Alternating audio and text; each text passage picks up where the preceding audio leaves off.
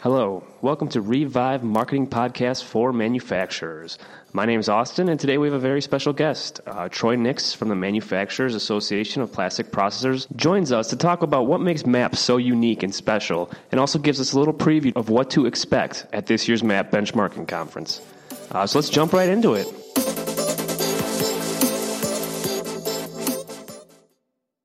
Special guest today, um, Troy Nix. He is the what, what what's your title, Troy? Uh, they call me executive director, but actually I'm a janitor. I sweep the floors, clean the windows. It, it, really doesn't matter. Any anything that we need done that helps to service our customer, that's the title, man. That is excellent. Jack of all trades, um, do it all. Troy Nix, he is uh, the executive director of MAP, the Manufacturers Association of Plastics Processors. Um, Troy, why don't you uh, first of all, thank you for joining us. Um, and why don't you uh, tell us a little bit about MAP, about what you do there, about what MAP does, and um, yeah, why why it's such a cool organization that uh, people should get get to know about. Well, then I'm going to tell you a story, man. I'm going to take you back like 21 years, like I always do. But no, in reality, I think uh, the importance of understanding um, who MAP is, is where we came from. And uh, back in uh, 1996, there were a group of plastics processors that actually came together. And they had a mission, and their mission was uh, to create an organization that was for them. Because at that time, there really wasn't an organization specifically for processors and specifically for executives in the plastics processor industry. And so uh, these uh, executives, business owners, et cetera, there's like five or six of them came together in the summer of 1996 and uh, met met for like two and a half months. And what came out of that strategic planning process was an organization called at the time the Mid America Plastic Partners, known as MAP. Right. And uh, they created the organization to service their needs. So basically, the same uh, the same mission that we have today in terms of how we connect people, how we provide people with information, how we help them to, to, solve problems, and then how we give them a little bit of leverage over vendors. I mean, that's that's actually the same mission point and the same vision uh, that that we had back 20 years ago. And so the organization was created by processors for processors and to be an organization for them. And that's why, if you look at even today, uh, 21 board of directors, uh, 21 members of the board of directors all across the land, from uh, New York to California to Texas, all the way to Wisconsin. And there's representation of processors uh, basically from across the country that provide the organization with advice and guidance. And then what my staff does is we listen very carefully and then we try to execute that advice and guidance in order to provide value to our members.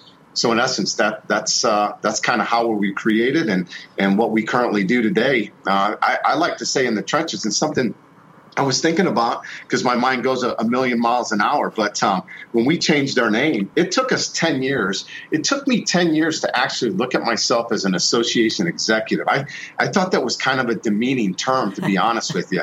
And now I'm an association executive, so I'm demeaning. I don't, I don't know what the deal is. But, but you know, uh, we called our members partners. We didn't use the term member uh, until like 2005 when we started to kind of give in to the, fa- the, the, the fact that we are an association, but we just think we're a little bit different. And I always say trench warfare. You know, I have a military background, and and uh, I, I, use a lot of analogies. And you guys have seen me speak a couple of times, and I go back to those days because it taught me so much. But you know, in the military, when you got stuff done, you were in the trenches, man. You got it done.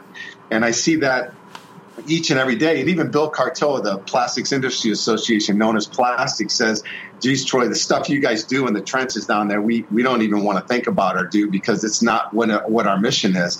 And so, you know, you got some organizations whose uh, vision and mission are the 30,000 foot view. I see it each and every day. The fact when, you know, I just got an email, somebody needs material right now. They need 50 pounds of material.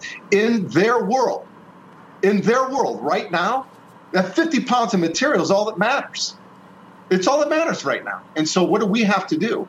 So, you know, if you think about our mission of connecting people, and I know you guys probably want to talk a little bit about networking, but networking, just from the baseline standpoint, from in the trench standpoint, is putting together somebody that has a, a, a need uh, with somebody that has a potential solution or, or uh, a proven anecdote. And so that's what we're doing each and every day. From the baseline root of networking, that's what we have to do to solve problems. And, you know, before I got on the call, I was on the website, and uh, you talk about people that need help. And this doesn't even make sense for a plastics manufacturing association. If you look at some of the stuff we do, really has nothing to do with plastics in and of itself. It has to do with how you run a business. And so you, now you take networking from the in the trench uh, warfare to okay, now we're going to go up a little bit higher, just to how you run a business. Uh, so we we've got issues right now with trucking. I don't know if you guys know this or not, but you know some of our members, a lot of our members are dealing with the fact that they can't trucks get trucks to pick up their product. Did you guys know that at all? I, I do recall that from the the Par Four tour. They talked about that. Yeah, yeah, well, I think the trucking industry is, is actually short tens of thousands of truckers, and they're having the exact same issue that we're having. You know, you can't find people to pass a drug test. You can't find people that want to show up for work. And so, you know, with that being said, now the trucking industry has leverage on us. And what are they doing?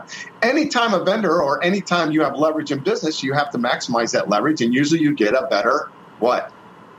What do you get? A better, better price right? Price, yeah. Get more money, and that's what they're doing right now. So I've got stuff right now out on the website. Hey, you know, I'm getting surcharges. How are you guys handling this? Hey, what are you doing for lockout tagout during during a mold change? How are you handling tariffs? Oh my God, tariffs are killing me right now. And because there's so many people across this great nation in our industry that just really don't know what to do.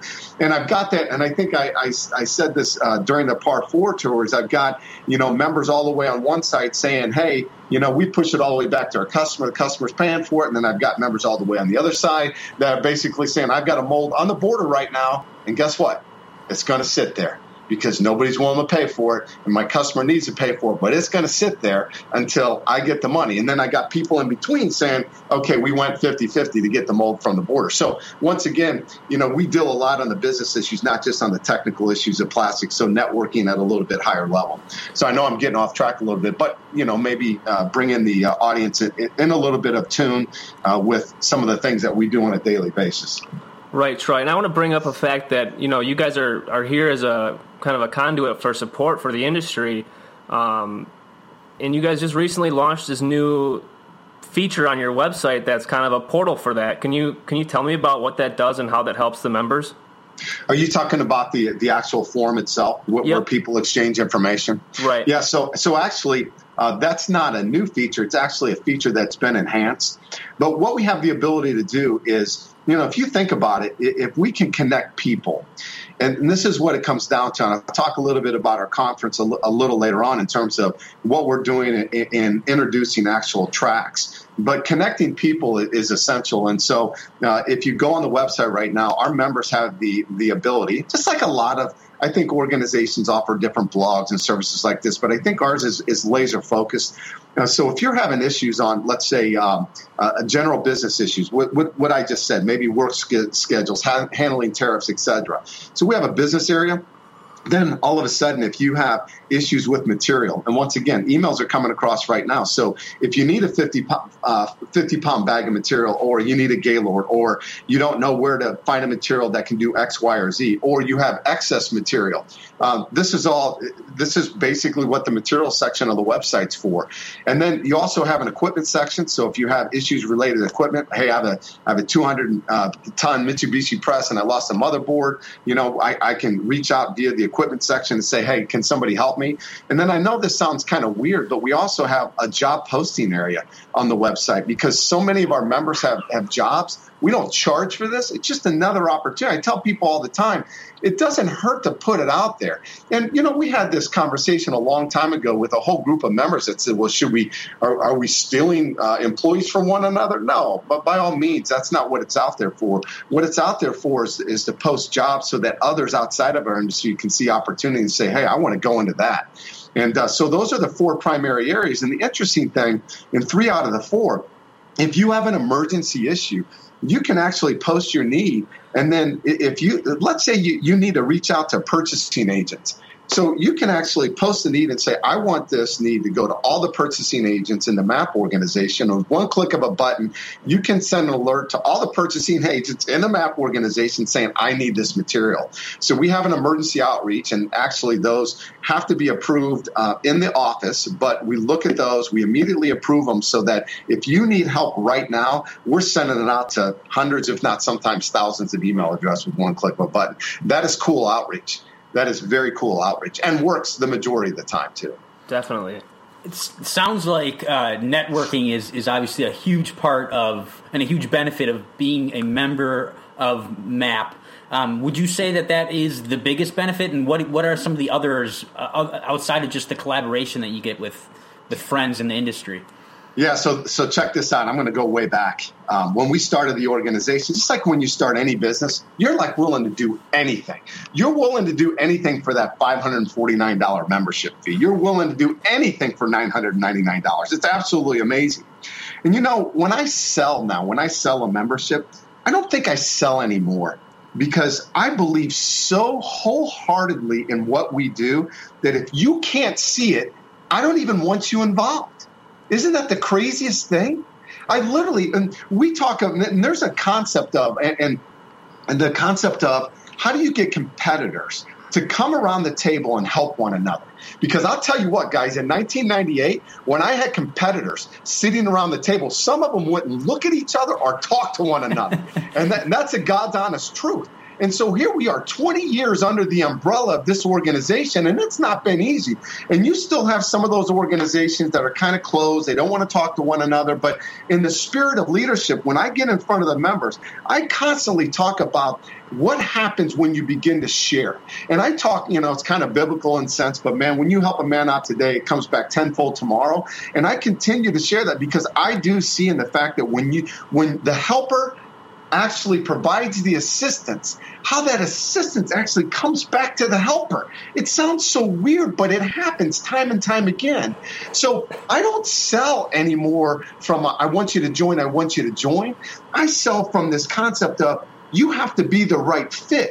And in the right fit, I want an organization who understands that they're not isolationists and that they want to, they, they'll, they'll be willing to share because they know that when somebody reaches out and they have that problem, that they're going to have the same problem. It might not be today, it might not be tomorrow, it might not be in a month, but in a year or two years, they'll have the same damn problem and, and they'll want to reach out and have somebody fix it. So when I look at networking as a valuable asset of the organization, it, it is true. But I want to say one more thing about networking. and something that just basically hit me like a brick. Uh, back in December of, of last year, 2017, I had a company owner who just recently sold his business.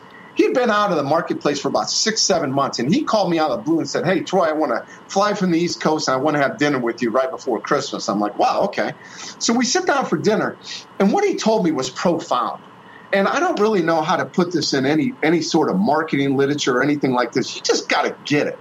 But in 21 years in serving in this capacity, nobody has ever told me this. He looked at me across the table and he said, You earned me $5 million. And I looked at him, kind of tilted my head. You know, when a dog hears that funny sound and they tilt their head? That's what I did. And I said, What are you talking about? He said, Troy. He said, When I came in the organization over a decade ago, I thought I was running a good business. But then I started to network and I started to learn what other other uh, professionals and executives and company leaders and owners and presidents and GMs were doing in their own organizations. But he said, most importantly, I began to learn about the resources that they were using. And something that I pull out all the time, Mike Devereaux, he runs our R&E tax uh, credit program. And, you know, sometimes what we do each and every day is we actually stake our reputation on others, just like you guys. You guys are uh, uh, you are vibrant in the marketplace as a marketing firm, and our members need marketing. And if they're not using you, then they better be using somebody because if they're not marketing right now, if they're not using the kind of branding and positioning that you guys provide, man, they're missing the boat. Well, when I was talking to this business executive who sold his company for many multiples, he basically said that was one example of a resource when he, he met Devereaux and he's like, what? This is a no-brainer. I will I will stake my reputation on Devereaux. He has helped many of our members who, who the IRS came knocking on their doors and saying, "Hey, you can't do this, you can't do that," and Devereaux ends up getting them more money. So what I learned was that uh, it, this is a hard one. It's like, do you want to pay a membership due of a thousand bucks a year or whatever it is, right? To then later on down the road, maybe in five years or 10 years or 15 years, to be able to look back at that track and go, oh my God, look how I've changed how I've managed my business because the association opened up doors of opportunity in areas that I never even thought about about my business. So you know, networking is key. And I, I would say that of, of, everything that we do, it's how we put people together. Uh, that is so key. Yeah, we do a lot of other things, but at the end of the day, and you know, I'll tell you what, a uh, long time ago, and I still do to a sense, bait and switch people. Hey, if you join the organization, you can save money, right? Because everybody wants to save money. But really, it's not about saving money, it's about increasing returns on investment. And if and but if you talk that way to a brand new person, they can't conceive, they don't understand it. And this is why I get so crazy when we offer our annual benchmarking conference in October. We've been doing this for 16 years. And when you show up, the what I look at is there's 650 opportunities for you to get better. And actually 649 because when you show up you're one of those 650 so 649 ways for you to get better. Think about that you guys because everybody has a story. And if you're smart you sit down and you ask people what's your story? Because when people talk about their stories you begin to learn. It's like oh my god you went down that road and you took a left where i took a right and i ran into a brick wall and now you're making a couple more million dollars. Right? Right. Isn't it crazy? So I hate it when I got. I still have members today that have yet to uh, uh, attend a benchmarking conference, even though you know our, our attendance rate is going through the roof. We've grown every uh, every year for the past ten years in terms of our uh, conference attendance, and it keeps going. And I would love to say that it keeps going because of the outstanding content and because Troy's a great speaker, and all be a bunch of lies. Because really, what makes it go is this reunion sense of the people that are coming here, sitting around the table, developing relationships each and every time they intersect. And those relationships are so powerful and they're leveraged time and time and time again. That's really, I think, why the conference is, is growing like it is even though I do think we have great definitely, definitely. This will be uh, this will actually be my third conference. Clint, is this your fourth conference? Uh, yeah, fourth. Yep. Clint, you're getting old, man. I, old. I tell me about it. I know the big 30s coming up here in a couple. Oh months. my god! I know. Oh so. God forbid! All right. Uh, actually, I'm not even 29 and a half yet, so let's not get ahead of ourselves. But yeah, yeah. Um, so, Troy, how do you? You know how does how do you keep these conferences fresh? You know, other than the speakers, I, I know we're doing some new things this year with the labs. Um, yeah. You know what's what's what's your expectation for the turnout and how do you keep differentiating these things and making people come back? Is it just the the collaboration collabor can't even talk collabor yeah no collaboration yeah collaboration no, like you said. This is interesting because uh, we use a recipe, and the recipe is uh, education, inspiration, and motivation. And to me, if you have if you have the you know I don't care if you're making cookies, and let's say that recipe is a third, a third, and a third, because everybody's coming for something different. You guys, it's amazing to me when we bring in a keynote speaker and, and we have $70,000 invested in our keynote speakers this year. And, you know, that in of itself carries with it a little bit of anxiety. We're renting out the whole hotel. That carries with it a little bit of anxiety. But what I tell the staff is if we do the right things in terms of education, motivation, and inspiration, everybody coming will take something away. And um, it, it's amazing to me, you know, because we look wholeheartedly, and we do a ton of research um, post conference uh, and then a pre conference to try to get an understanding what people are taking away from the event. And you might have a speaker like uh, last year, um, we brought in a sports figure. And, you know, that sports figure did kind of marginal uh, overall. But with that being said, there were people that that made their conference for them and it's like so he was kind of on the motivating uh, side of the house. And and so but for others you know it was the it was connie who talked about personalities and that was educational and a little bit fun too on top of that uh, but but people really enjoyed that because they began to understand how they could be a more effective communicator and why sometimes their message doesn't get through to the people that they're communicating to. So once again, um, what we try to do is keep things and, and man, if we can shock people. You know, and it's hard to shock people year after year after year. And I'll tell you right now, we're going to shock people. When people come in this ballroom this year, they're going to stand at the door and they're going to go, What in the world is happening? That's what they're going to do. And you know what? Sometimes when you change like this, people don't like it, but we have to change. And one of the reasons that we have to change is because the conference is getting so big, we have to conserve space.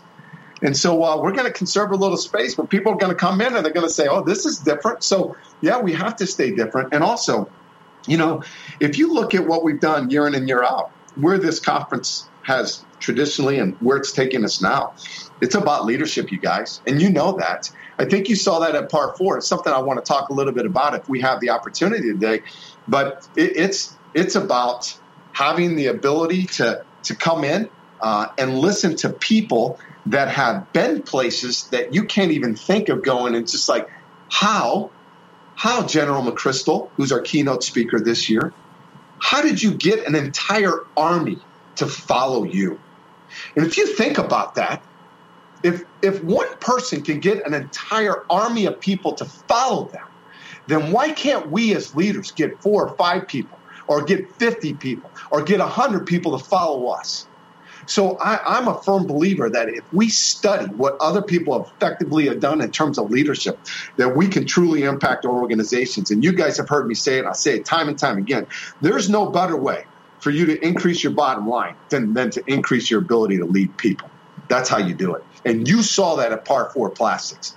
You know, something about leadership, and I go over this time and time again at Par 4 Plastics, and I just wrote my director's letter on this in Plastics Business Magazine.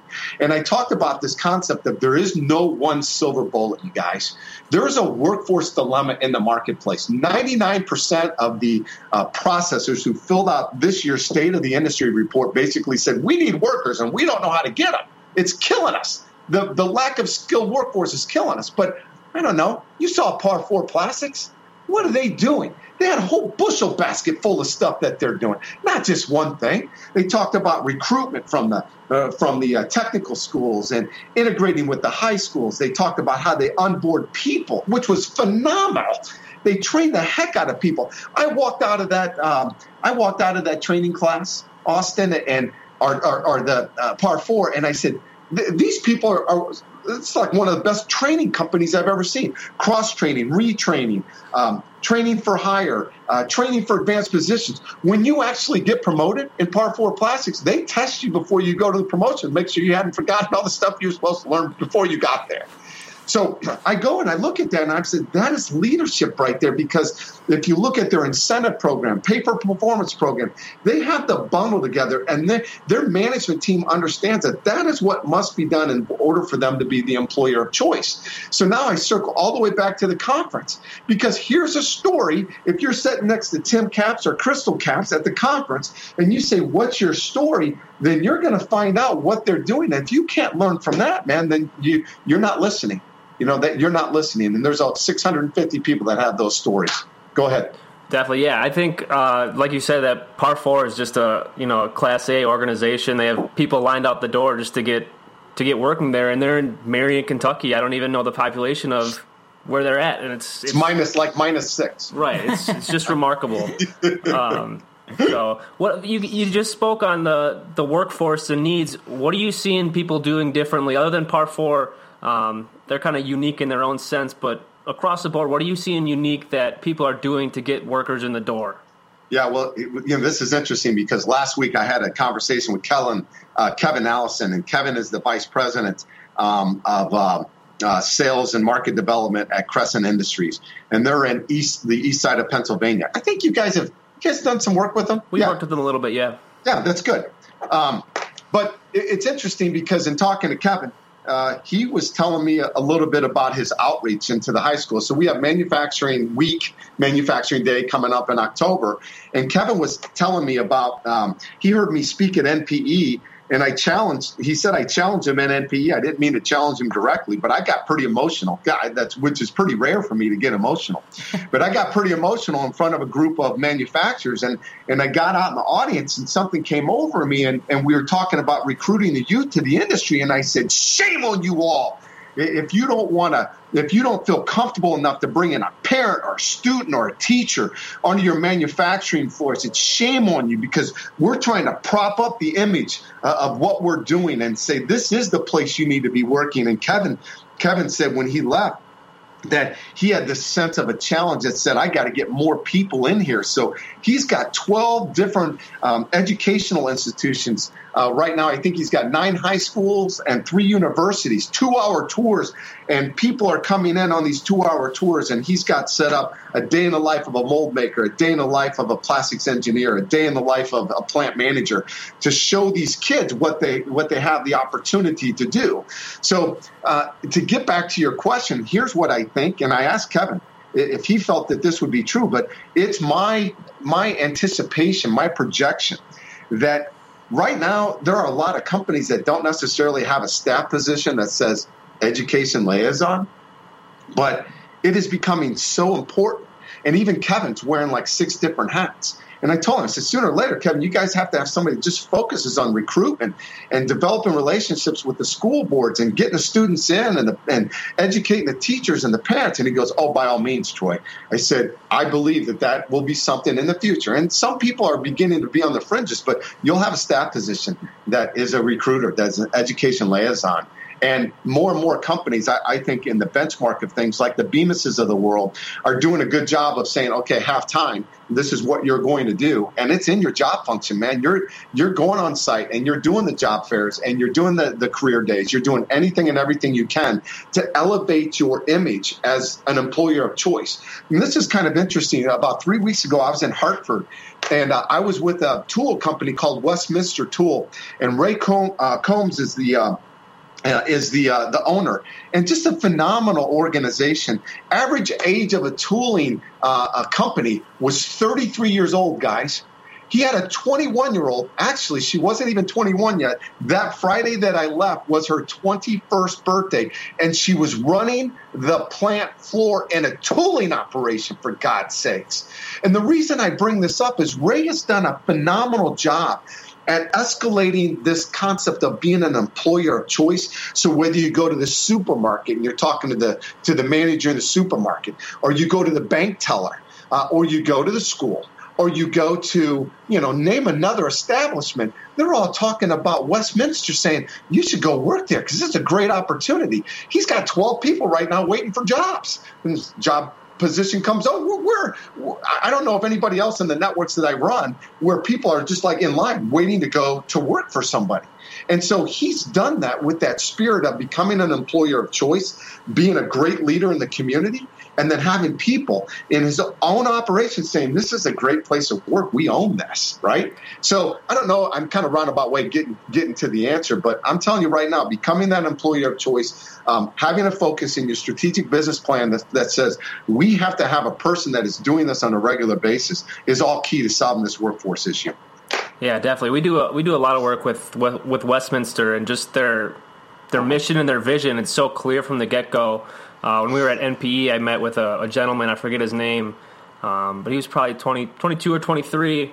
He said he just graduated college for accounting, and I said, How did you get into Westminster? He goes, Oh, I talked to Ray, and I'm now the estimator. He said, They let you kind of work your way around, they let you fill out different positions, they don't lock you in and say, You're running this press for the rest of your life. So it's really cool stuff that they're doing over there as well man, you guys get around better than I do. So it's like Vive, Vive is in, in, in contact with all the great organizations across America. Maybe there's a commonality there, huh? Hey, I don't know. Maybe. good branding, good uh, good people. Yep, so yep, awesome. Austin and I obviously in Vive are big fans of Map, but Troy, I wouldn't send, sell yourself short. Obviously, people do come to the conferences and look forward to seeing you speak. Um, you're very energetic speakers. You people listening to this right now can tell. Um, so, what's next for you, Troy? What personally, um, outside of Map, what what's on your plate? You know, just just talk specifically about this conference coming up, and and um, you know, it, it, I'll be honest. You know, one of the things, and it's so I have so much anxiety when the family comes in, right? Because this is the family. This is my life. Like, if you cut me open right now, it's not red. I mean, it's blue. It's Map Blue that comes out of my veins, man. I've been doing this for so long, right? And even though uh, obviously I can't own a nonprofit organization, my staff and I feel like it's our company. And um, and I think that's the best way to service anybody when you feel it's yours. But but there's I have so much anxiety because I never want to waste anybody's time. And when I get in front of people, one of the things that I just work and work for is that I, if I take somebody's, if I take 30 minutes or 22 minutes, and this year I think Letha's giving me like 26 and a half minutes, man, I got to get a message in and out. I want for people to think about what I've said because I've experienced pain in my life or I've experienced significant failure and to say, wow, you know, look at how he screwed up right? Because that's what I usually do. I screw up and then I learn from it and then I share it with everybody. But um, something that hit me uh, the other day, and it's and it's pretty emotional, you guys. It's this concept of why are you guys in the office right now? What the hell are you doing? Now think about it. To every listener that's listening to this, what the hell are you doing? What you're doing for? And sooner or later, it comes down to the fact that, and I'm not going to give my whole presentation away, but there's just fuel inside of each and every one of us. And sometimes we got to take a step back and discover what the hell that fuel is. And um, that fuel comes in the form of a three letter word W H Y. That's what it is. And so I'm going to talk about W H Y. And um, I have a feeling that there's going to be a subset of the conference. I won't impact everybody, but there'll be a couple of people that'll come up and say, Oh my God, you hit me right between the eyes. And the reason I'm telling you this, that I know it will happen, is because I hit myself right in between the eyes the other day. That's, yeah, that's discovering your why is one thing that's huge nowadays, too. That's something that we really focus on is, you know, we can give you a pretty website or give you a pretty piece of collateral, but you really got to put the message behind why you're doing it. Um, and as much as it goes for brands, it goes for, for people as well, and why you're doing what you do every day. So I really I like that a lot. I can't wait to hear. Yeah. Can't wait to hear yeah. the rest of it. It'll be fun. I think it'll it'll be fun, and, and you know, just a, a capstone of, of, what's happening. I, we're bringing in uh, David Horsager, and uh, he's going to talk about trust, you guys. And I had a opportunity to introduce him and to moderate a panel with him on it the other day, uh, a couple months ago now. And uh, this guy runs an organization called the Trust Institute, and he wrote this book. And actually, my staff is studying this book called The Trust Edge. And it's absolutely amazing. But it was interesting. You know, my background coming from the military academy at West Point. And when I came in to listen to him talk, and I went up on stage after he was done, I, I looked at him and I said, you know, I, I, don't want you to take this the wrong way, but when I heard you were speaking, I was like, what am I going to get from you? You know, what am I going to learn? I, I live under an honor code, for God's sakes. What are you going to teach me about trust? And I'll tell you what, man, this guy blew me away. I would say in the 20 some years that we've been putting on conferences and we've been recruiting speakers, this guy's in the top three. Like I could have listened to him all day long. He brought a, a, lot of humor to, to the place, but man, he challenged you to say, when you say I don't trust you, what that really means. And when when he's done and you guys listen to this, I guarantee you, you will never say to somebody, I don't trust you categorically. Because I don't trust you categorically means that you're probably not even a person. You could insult somebody more by telling them I don't trust you. That's what I learned in this. So it's pretty cool. And then uh, uh, in the midst of that, we're bringing in um, a guy that um, I've spent a little bit of time with, and um, he's a uh, he's a summiter. So he's he's actually reached the top of Everest, right? Wow. But he didn't make it the first time, and he didn't make it the second time. Um, but the interesting thing about his story, what what I think is interesting about his story, is he connects uh, getting to the top of Everest with his biggest climb of all, and that is beating cancer. Oh, jeez. Not, not once, but twice. Wow. And so this guy, if, if, if you can't get some inspiration, so here's that concept. Uh, the trust edge, you know, David is, is, all about education and some motivation. And then uh, we're bringing in, and gosh, his name is is absolutely escaping me, and it's driving me insane. Alan Hobson. So so bringing in a guy that who, who has has summited Everest, uh, but did didn't get there on the first time or the second time. And you know, you're you're going through this presentation, you're like, oh, that you know, that's pretty cool, climbing a mountain, and then and then he's faced with battling his life uh, for his life, and not once but twice.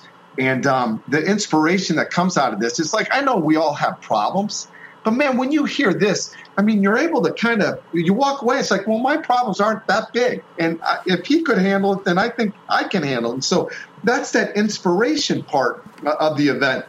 And then the motivation part is bringing in four-star retired General McChrystal, who, who's from the academy. So I cannot wait to shake this guy's hand. I've been looking forward to this for the last year. But uh, a leader of all leaders, um, I think, will provide significant motivation at our close. So I think there's somebody for every every everybody. And then we mentioned a little bit about the the conference tracks. We're we're actually going to try to spend less time in the general session room and more time with our with our functional areas, whether in human resources or engineering or sales and marketing, what have you. Uh, you own a company or or your president, you're looking for mergers and acquisitions, whatever that is, we're trying to develop these tracks so you come in and you get inspired, and you become educated, and you get motivated, then you go out uh, with your peers, and then you come back in, and then you go back out. You know, you eat, you drink, you eat, you drink, you listen, you, you know, all that stuff together.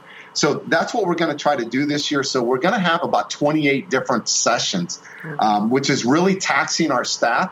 And the sessions, what we're trying to do is that each session is we're having it, we're, we're doing our best to make sure it's driven by the industry. The people that you serve, and the people that I serve, is they have the solutions and they're practical. So they're doing things in their own organizations, and we basically want them to share.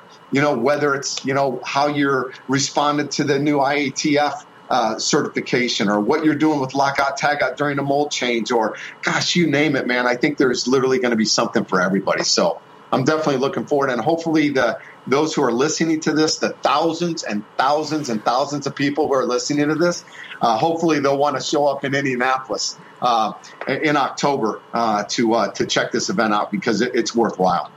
Definitely, yeah. The MAP conference is something that you know the Vive team loves to do every year. Uh, Indianapolis is a beautiful city, so we're really excited to see all the new the new features that you guys are going to put on for us. Nice, nice, awesome. Yeah, well, uh, we really appreciate your time, Troy. I don't know if you have anything else that you want to say, but um, usually you have to spend the big bucks to get this much time with a guy like Troy Nix. So we really appreciate it. We look yeah, forward right. to seeing you. no, we, we do. We really do. And we look forward to, to seeing everybody and, and, and seeing you at the MAP conference in October, which is uh, next month, which Six is wild. Away, yeah. yeah. So creeping we, up. Yeah. Well, you know, I, I, just want I want to thank you guys for giving me the opportunity uh, to kind of spread the word a little bit and and to preach a little bit. Uh, but even with that said, you know, I'm in the business of, of helping others. Uh, MAP is in the business of, of trying, if we can, each and every day, if we can just, whether it's through the information we provide, because we we relieve a little bit of the burden uh, or there's a contact that somebody needs and they didn't know it was out there and we le- relieve just a little bit more of the burden. So when I, my staff comes together we talk in our staff meetings every week it's about what are we doing to relieve the burden so that so that our companies can be a little bit better. So when i come full circle that's why Vibe is is in this game you guys are in this game because you are making our members better at what they do. And from a top line sense, this is where you guys come into play. Um, because, uh, you know, over the last 20 some years, if there's anything manufacturers don't do well, is they don't brand or market well. And uh, if there's any message I can send in the marketplace, uh, is the fact that you need you need to take a look at what you look like in the mirror, and if you don't like it, then they need to be calling you guys uh, to figure it out, to help you figure it out, because we can't be experts at everything. And um, and I know in our business we are not experts at everything, and we have to rely on others, um, specifically when it comes to things like this, to help us. Oh, we, so anyway, I, I, appreciate your time. Well, thanks, Troy. We appreciate the kind words, and uh, yeah, we, we, I'm a big believer in. If, if, you're the smartest person in the room, you're in the wrong room. yeah, so right I mean, you should always be learning, and always yeah, MAP is a great organization for that. So yeah, I really appreciate the time today, Troy. Uh, we'll let you get back to it, get ready for the conference, but we uh, we can't wait to see you uh, in October. Awesome, man. Thanks a lot, you guys. Have a good one. You Thanks, too. Troy. Thanks, Troy. Take care.